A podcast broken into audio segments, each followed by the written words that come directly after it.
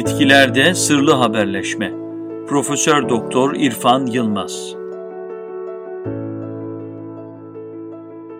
Bitkiler aleminin göz kamaştırıcı güzellikleri olan çiçeklerin renk ve desenleri bahçelerimizi ve evlerimizi süslerken birçoğumuz bunların canlı birer varlık olduğunu düşünmeden kağıt veya plastikten yapılmış basit birer süs eşyası gibi görürüz.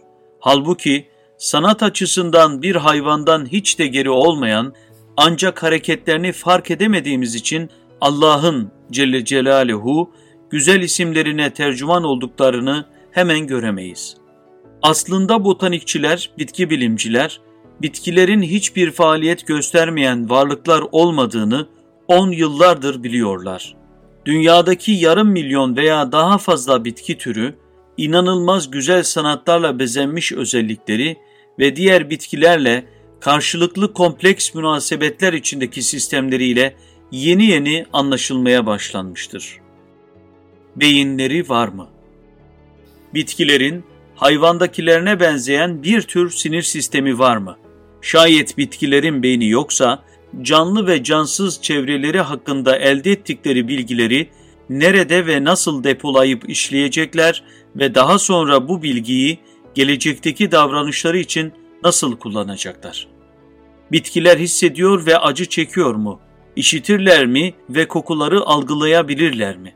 Bitkilerin mekanik titreşimlere karşı aşırı hassasiyetleri ve sesleri algılayabildikleri belli olmuştur. Uçucu gazlara verdikleri tepkiler de koku aldıklarını düşündürüyor fakat bu hususu henüz tam olarak bilmiyoruz.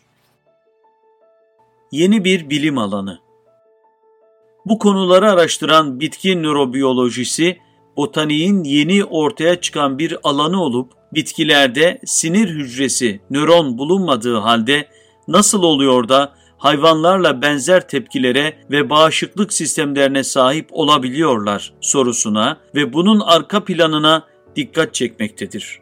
Bu araştırmalar moleküllerden ekolojik topluluklara kadar biyolojik organizasyonun bütün seviyelerindeki sinyalleri ve haberleşmeyi içine alır.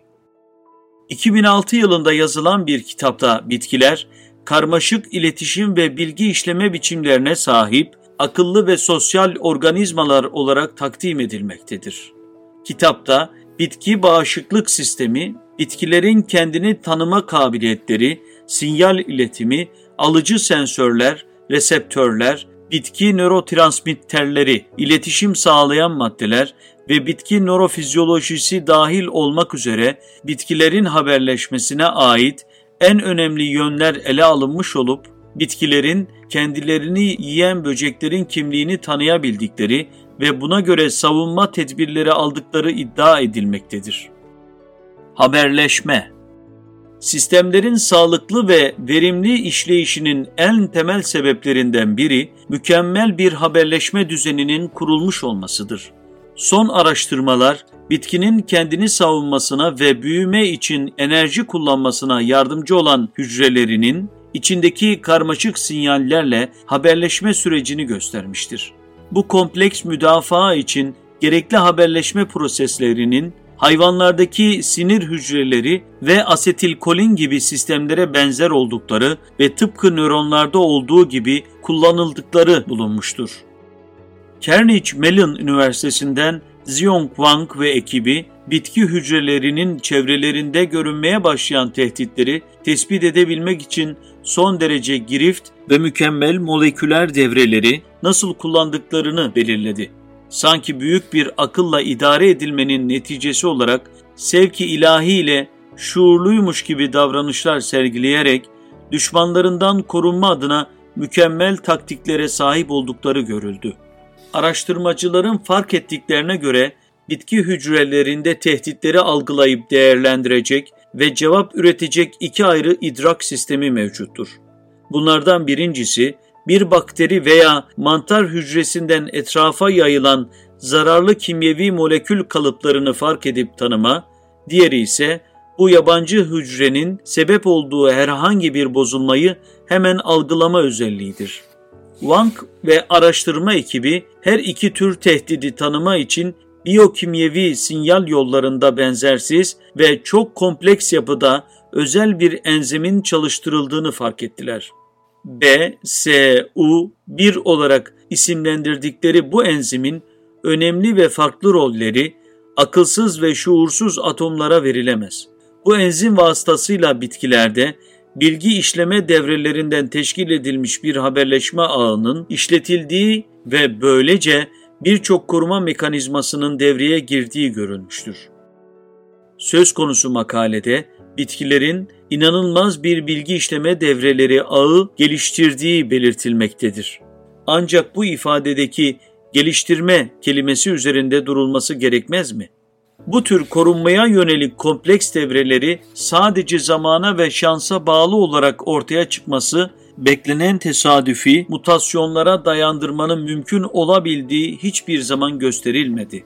Hiçbir deneyle doğrulanamayan ve matematiğin akıl almaz 10 üzeri yüzlerle ifade edilen ihtimallerinin bile aciz kaldığı bu gibi sistemlerin bitkilere ihsan edilmesi ancak sonsuz hikmet ve merhamet sahibi bir yaratıcı ile mümkün olabilir. Çevreyi sürekli izleme şeklinde isimlendirilen bu hipotezin ana şemasına bakılınca bizim haberleşme ve emniyet ile ilgili projeler yapan mühendislerimizin sanki bitkilerden kopya çektiklerini görürüz. Bitkilerin haber alma, tanıma, değerlendirme ve ilgili organlarına iletme gibi korunmaya yönelik sistemlerinin sahip olduğu sensörler, işleyişteki mantık mekanizmaları ve ürettikleri cevapların ne kadar zekice düzenlenmiş olduğunu insanlık sahip olduğu teknolojilerle ancak anlayabilmektedir. Bitkilerin sensörlerini kullanarak çevrede ortaya çıkan her türlü değişikliklerden haberdar olmaları ve uygun cevaplar üretmeleri için düzenlenmiş bu mekanizmalar bütünü, materyalist bir bakışla izah edilemeyecek kadar kompleks bir sistemdir. Bu sensörler bitkinin hayatta kalmasına göre ayarlanmış, mantık mekanizmalarına uygun biyokimyevi reaksiyon yollarıyla çalışan sistemlerdir. Nitekim evrimciler de bu mükemmellik karşısında çaresiz kalmalarına rağmen hala yüksek bitkiler çevreyi gözlemlemek ve hücreler arasında iletişim kurmak için hücre yüzeylerine reseptör kinazlar adı verilen çok özel yüzlerce sensör yerleştirir şeklinde bir cümle kurarak bitkiye akıl ve şuur izafe ettiklerinin bile farkında olmadan inkarlarında direnmektedirler. Sanki bu kinazlar olarak isimlendirilen maddeleri hücrelerin yüzeyine tabiat kuvvetleri tesadüfen yerleştirilmişler gibi akıldan çok uzak bir söyleme devam etmektedirler. Çevreyi sürekli izleme sistemi, bitki içindeki bağışıklık ve büyüme reaksiyonlarının birbirine nasıl bağlı olduğu konusunda da çok açık bir münasebeti ortaya koymaktadır. Tanıma sistemleri Bitkiler çevrelerindeki bakteri, mantar ve diğer bitkilerle birlikte böcekleri, kuşları ve muhtemelen bizleri de tanır. Baklagiller kökleriyle Rhizobium bakterilerini tanırlar ve evcilleştirerek bitkiye azot sağlamaları için kökleri üzerinde düğümler nodül içinde korurlar. Diğer bir ilgi çekici husus da bitkinin ürettiği bu uçucu kimyevi maddelerin yapılarının özel bir imza gibi olmasıdır. Söz gelimi, ot oburların bitkiye yapacağı hasar ile başka bir sebeple oluşmuş bir yaraya karşı salgılanan maddeler birbirinden farklıdır. Üremelerini gerçekleştirmek için böcekler ve kuşlarla gerçekleşen karmaşık münasebetler sevki ilahi olarak hem bitkilere hem de işbirliği içindeki hayvanlara ihsan edilmiştir. Bitkilere özel şekilde organ olarak verilen çiçeğin anatomik yapısına göre böceğin de kuşun da uyumlu bir yapısı vardır. Ayrıca bitkiler tozlaşmayı sağlayan hayvanları tatlı nektarlarla ödüllendirir. Mesela karınca akasyası bir savunma mekanizması olarak kendisini koruyacak özellikteki Pseudomirmex türü karıncalara ev sahipliği yaparken onlara nektar temin eder. Tabii böyle bir davranış için bitkilerin karıncaları tanıması, onlarla iletişim kurması ve hangi tür karıncanın kendisini otçullarla ve patojenlere karşı koruyabileceğini bilmesi, yani kendilerine bildirilmesi ve ilahi icraata aynı olmaları gerekir. Bitkiler kendilerini yiyebilecek yırtıcı böceklerin kimliğini aktif olarak tanır ve daha sonra onlarla savaşacak başka türleri yanına çeker. Mesela böceklerin saldırısına uğrayan bitki kökleri uçucu kimyevi maddeler salgılayarak bu yırtıcı böcekleri öldüren belirli nematot, solucan türlerini yardıma çağırır. Bitkiler dokunmalara karşı da hassastır ve verilen cevapların altında moleküler ölçülerde muhteşem sistemler çalıştırılır. Korunma sistemleri Bitkilerin kendilerini yırtıcılardan koruyabildiği 10 yıllardır bilinmektedir. Bitkiler kendilerini zararlı organizmalara karşı savunmak ve faydalı olan diğerlerini çekmek için bir dizi özel kimyevi madde kullanır. Bununla birlikte faydalı organizmaların çekiciliği bazı organizmalar tarafından kötüye kullanılmasına da yol açabilir. Bu tür kötüye kullanımın enteresan bir örneği faydalı karşılıkçılık olarak isimlendirilebilecek mikorizal mantarlar ve parazit bitkiler arasındaki münasebettir. Bağışıklık Üremelerini garanti altına almak için aldatıcı ve akıllı bir stratejinin ustaları olan bitkilerin hayvanlarınkine çok benzeyen ve bazı açılardan paralellik gösteren doğuştan gelen bir bağışıklık sistemine sahip olduğu görülmektedir. Ayrıca hastalık amili parazitlerin bulaştığı bitki sürgünleri acil yardım çağrısı olarak havaya uçucu maddeler salarak komşularını bilgilendirir. Böylece komşularının tehlike hakkında bilgi sahibi olup bu patojenlere karşı bağışıklıklarını arttırmaya vesile olur. Biyoelektrokimya Hayvan beyin hücreleri yeni keşfedildiğinde nöronlar ve elektrik iletiminin öneminin tam anlaşılmadığı dönemde nöronlara dayalı iletişimin en karakteristik ve en hızlı yolu olan aksiyon potansiyelleri 1873 yılında bitkilerde keşfedilmiştir. O zamandan beri canlı sistemlerdeki elektrik olayları hakkında büyük miktarda veri birikmiştir. Şu anda heyecan verici keşifler elektrik sinyallerinin bitkilerdeki fotosentez ve ışığa bağlı yönelmeler gibi temel fizyolojik süreçleri kontrol ettiğini ortaya koymaktadır.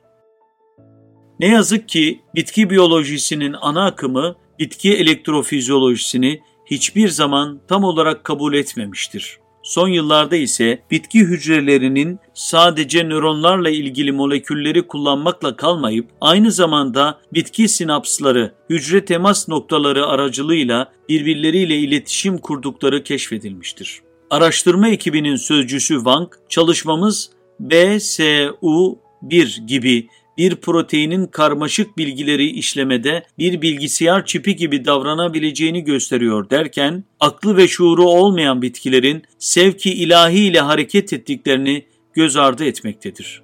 Bilgi edinme, sonra ikili bir bilgisayar dilini taklit edecek şekilde biyokimyevi devreler vasıtasıyla bu bilgiyi işleme ve hayatta kalma ihtimalini artırmak için çevre şartlarına sıcaklık, böcek saldırısı vesaire karşı korunmaya yönelik davranışlar üretme gibi mükemmel organizasyon gerektiren sistemlerin kendi kendine ortaya çıkması mümkün müdür?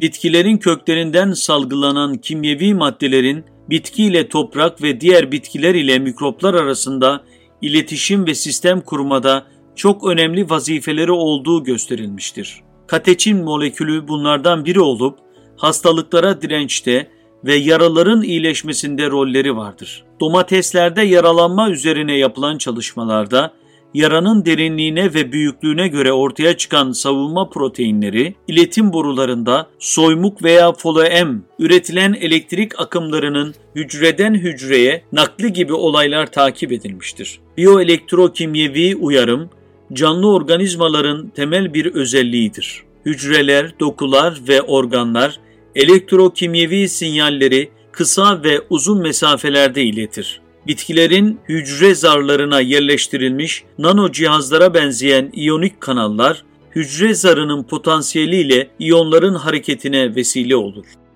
Bütün bunlardan sonra evrimci yazarlar tarafından zooloji konusunda yazılan meşhur bir kitabın Metabolizmanın Orijini alt başlığı altında kendi sordukları soruya yalan söylemeden verdikleri cevap, bilimin bugün geldiği son noktadaki acziyetini itiraf etmektedir.